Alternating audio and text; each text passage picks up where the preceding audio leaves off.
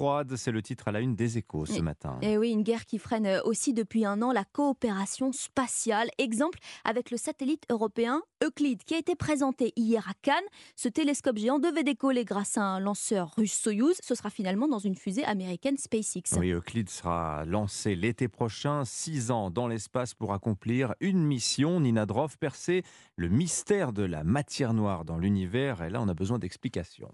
Oui, cette énigmatique matière noire représente plus d'un quart de l'univers et reste pourtant un véritable mystère pour les chercheurs. Avec son miroir d'1,2 mètre de diamètre et sa précision, le télescope Euclide va pouvoir l'observer et même déterminer comment elle a évolué dans les dix derniers milliards d'années. Giuseppe Racca est le chef du projet Euclide.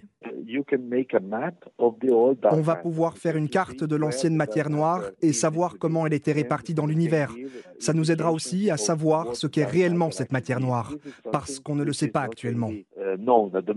Des données précieuses qui pourraient permettre de nombreuses découvertes, comme par exemple de nouvelles galaxies.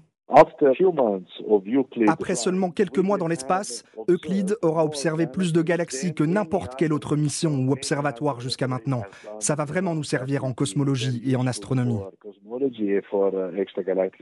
Le télescope quittera la Terre en juillet prochain, embarqué dans une fusée SpaceX qui décollera depuis la Floride. Nina Droff, qu'on retrouvera d'ailleurs dans le journal de 8 heures pour le tuto de la rédaction d'Europe 1. Et après ça, croyez-moi, vous serez incollable sur le télescope Euclide.